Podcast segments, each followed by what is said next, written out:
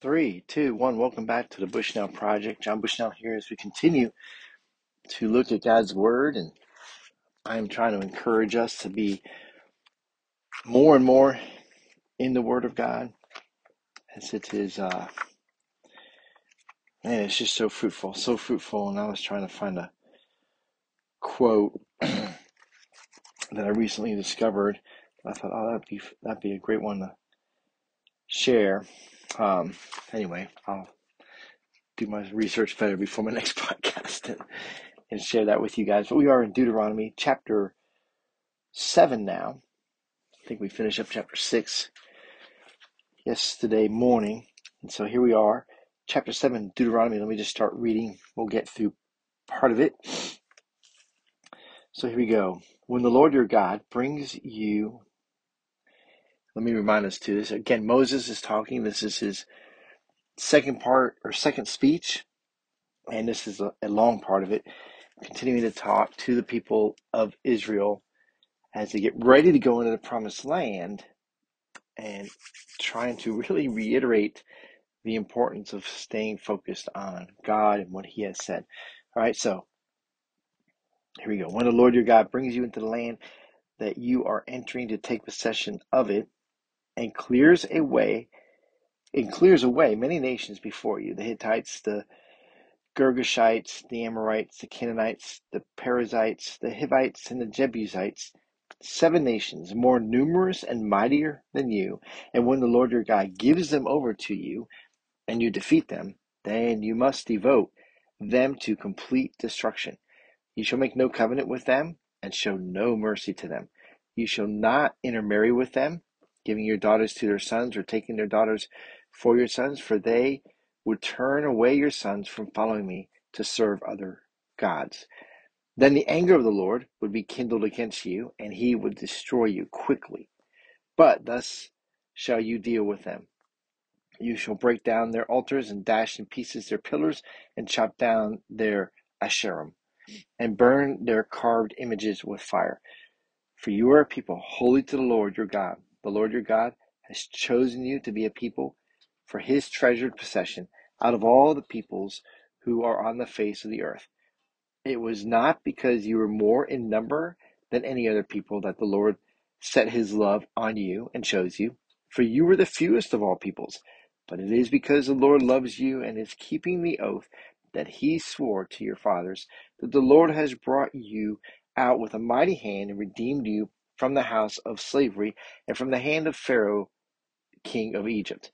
Now, know therefore that the Lord your God is God, the faithful God who keeps covenant and steadfast love with those who love him and keep his commandments to a thousand generations.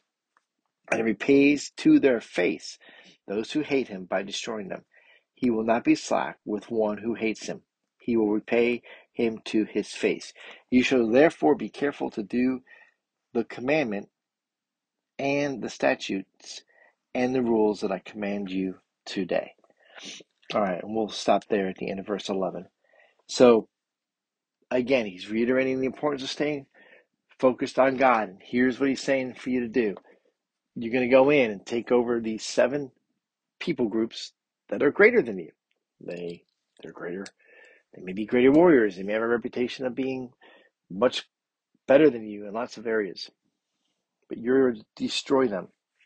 And it is interesting that not only does he tell them to destroy them, but he starts to break down what's going to happen if you don't destroy them. If you don't destroy them, your sons are going to marry their daughters, and your daughters are going to marry their sons, and they're going to long term take you away, take your children, your grandchildren away from being focused on God. So here's how we're going to deal with that utterly destroy them. Now, this may sound really harsh in our very modern, enlightened thinking of how, well, how can a loving God order the destruction of an entire people group? Well, he created everything and so he can do what he wants with his creation. So that's that's another way to look at it, right? So he knows God is in tune to what's happening and what's going to happen and how these things are going to unfold. The people that are going to be destroyed are not good people, they are evil people. And and so their destruction by the Israelites is a part of God's plan. But he, his plan is to use Israelites. And it's more important in the long run that the Israelites learn how to live in a way that glorifies God, how to have an have to have the character of God.